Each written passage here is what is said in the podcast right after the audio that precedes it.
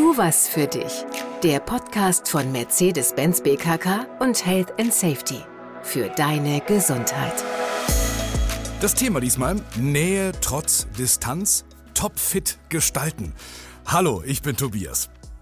Wir sprechen in dieser Folge über das Homeoffice, welche Herausforderungen es gibt, welche Chancen es gibt und was du als Führungskraft tun kannst, um die Nähe zu deinen Leuten nicht zu verlieren, obwohl du eben räumlich getrennt bist. Du erfährst, ähm, worauf du bei der Wahl deiner Kommunikationsmittel achten kannst und bei der Wahl der Kommunikationsthemen, um Nähe herzustellen trotz dieser Distanz. Ich freue mich über Martins Nähe. Hallo. Hallo, grüß dich, Tobias. Martin ist Autor, er ist erfahrener Coach, Berater, er ist Trainer, unter anderem von Seminaren, die du kennst, die sich mit Erfolgsstrategien gesunder Führung befassen. Topfit ist so ein Beispiel, ein Angebot für Führungskräfte bei Daimler. Außer Topfit at Daimler gibt es noch ganz andere Gesundheitsangebote im Unternehmen. Du findest die im Social Intranet und natürlich auch bei der betrieblichen Gesundheitsförderung direkt an deinem Standort. Martin, Homeoffice, das große Wort äh, der vergangenen Monate. Immer häufiger der Arbeitsplatz für Menschen, deren physische Präsenz in der Firma nicht täglich erforderlich ist. Ist es Fluch oder Segen? Hm, beides. Jeder Vorteil, je nach Sichtweise, hat auch einen Nachteil. Hm? Die einen schätzen beispielsweise die Zeit, die sie durch den Wegfall des Arbeitswegs haben. Andere beklagen, dass ihnen das gedankliche Umschalten nach der Arbeit ohne diesen Weg schwerfällt. Oder die einen schätzen, dass sie sich Zeit im Homeoffice selbst einteilen können. Andere beklagen, dass die Arbeitszeiten unklar sind und dass damit die Trennung von beruflichem und privatem verschwimmt. Oder die einen mögen es, sich tagsüber auch mal um private Belange im Haushalt oder um Anliegen der Kinder zu kümmern andere fühlen sich durch private Erwartungen von beruflichen Anforderungen einerseits und privaten Bedürfnissen andererseits sehr belastet. Unsere Hörerinnen und Hörer sind Führungskräfte, auch die sind zum Teil im Homeoffice.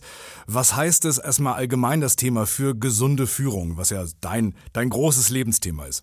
Zunächst einmal bedeutet es das, was ich wie ein Mantra wiederhole, Sorge als Führungskraft zunächst für dich, hm. damit du gut für andere sorgen kannst. Organisiere eine klare Abgrenzung zwischen beruflichem und privatem, auch für dich, sowohl zeitlich als auch räumlich. Das wirst du etwas genauer erklären müssen. Was heißt das? Erstmal zeitliche Abtrennung.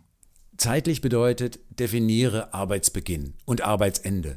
Plane Pausen und plane Zeiten, in denen du für Bewegungsausgleich sorgst. Definiere, wann du erreichbar bist und wann nicht.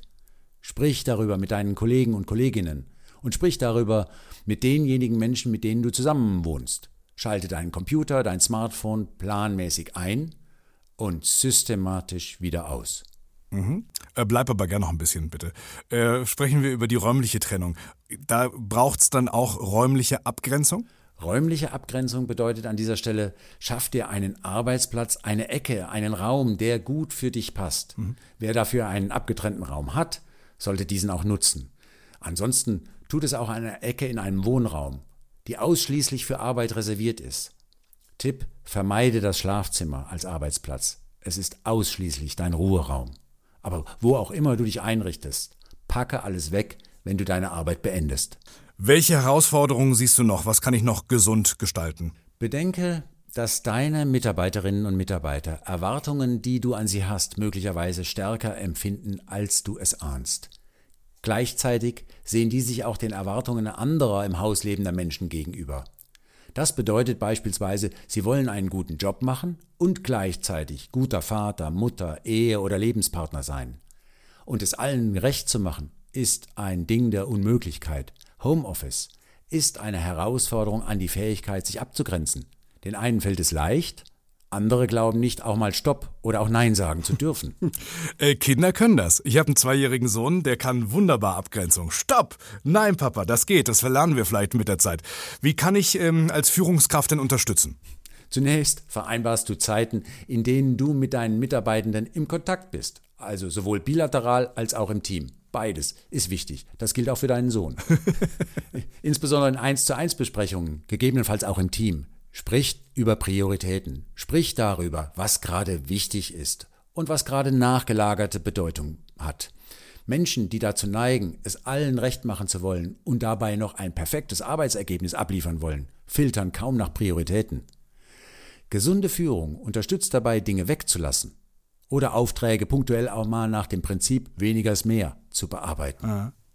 Es klingt so, als äh, wenn Homeoffice bedeutet, auch für mich als Führungskraft, dass ich noch mehr Gespräche führen muss, dass ich aber auch noch mehr Zeit dafür benötige und mich noch besser organisiere. Genau. Organisiere angemessene Zeitfenster für Gespräche. Das kommt oft zu kurz. Ja. Wenn du oder deine Mitarbeitenden im Homeoffice arbeiten, dann sind Gespräche noch wichtiger, als wenn ihr euch live seht. Und leider ist die Qualität der Kommunikation durch Technik eingeschränkt. Gut, aber wir hätten ja Kommunikationsmittel. Die haben sich ja nochmal durchgesetzt in den letzten 20 Jahren. E-Mails, äh, äh, Kurznachrichten, wir haben das Telefon, wir haben Videokonferenzen, das gibt's ja alles. Das ist korrekt. Äh, als Grundregel empfehle ich, je anspruchsvoller das Thema, desto höher sollte auch der Anspruch an die Technik sein. Okay. Also, einen Termin kannst du per SMS vereinbaren. Ein Arbeitsauftrag oder eine Sachinformation kommunizierst du gegebenenfalls per E-Mail. Erfahren, wie es deinem Mitarbeiter oder deiner Mitarbeiterin im Homeoffice geht, wie die Person mit bestimmten Arbeitsaufträgen zurechtkommt, erfordert mindestens ein Gespräch per Telefon, besser noch sogar ein videogestütztes Gespräch. Also kann ich zusammenfassen, ähm, immer Videokommunikation dann, wenn es um Befindlichkeiten geht, um Stimmungen geht, Zwischenmenschliches? Unbedingt. Mhm. Aus Kommunikationstrainings oder entsprechenden Schulungen weißt du ja, dass Kommunikation grundsätzlich eine Sach- und eine Beziehungsebene bedient. Dabei macht die Sachebene nur den kleinsten Teil aus. Der größte Teil der Kommunikationsbotschaften adressiert Belange der Beziehung. Und da haben Ton, Körpersprache, die Wortwahl einen großen Anteil. Mhm. Also, wenn du als Führungskraft Nähe trotz räumlicher Distanz aufbauen und halten möchtest, brauchst du nach Möglichkeit mehr als nur ein Telefon. Vereinbare mit deinem Team, auch mit Einzelnen im Team, Videogespräche. Schalte dein Video ein und lade dazu ein, es dir gleich zu tun. Verzichte auf künstlichen Hintergrund.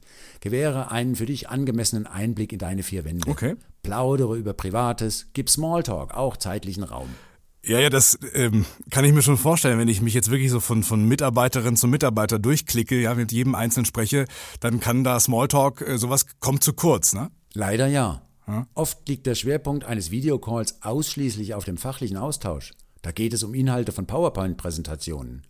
Beziehungsbotschaften schwingen zwar im Gespräch mit, auf sie wird aber nicht eingegangen. Und sie machen 90 Prozent deiner Kommunikation aus. Wie kann ich das ändern? Wie kann ich die mit reinnehmen? Indem du gut zuhörst. Gut zuhören bedeutet nicht nur seine Lauscher aufsperren, sondern deinen Gesprächspartner oder Gesprächspartnerin ausreden zu lassen und du mit deinen Worten zusammenfasst, was du verstanden hast.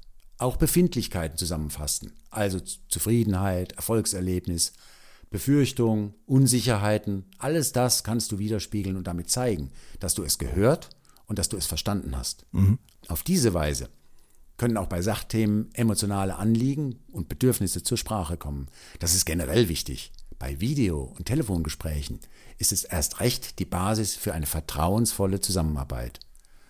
Und Vertrauen ist die Grundlage für erfolgreiches Teamwork im Homeoffice. Und in der Podcast-Produktion, Martin. So ist es. So ist es doch. Exakt.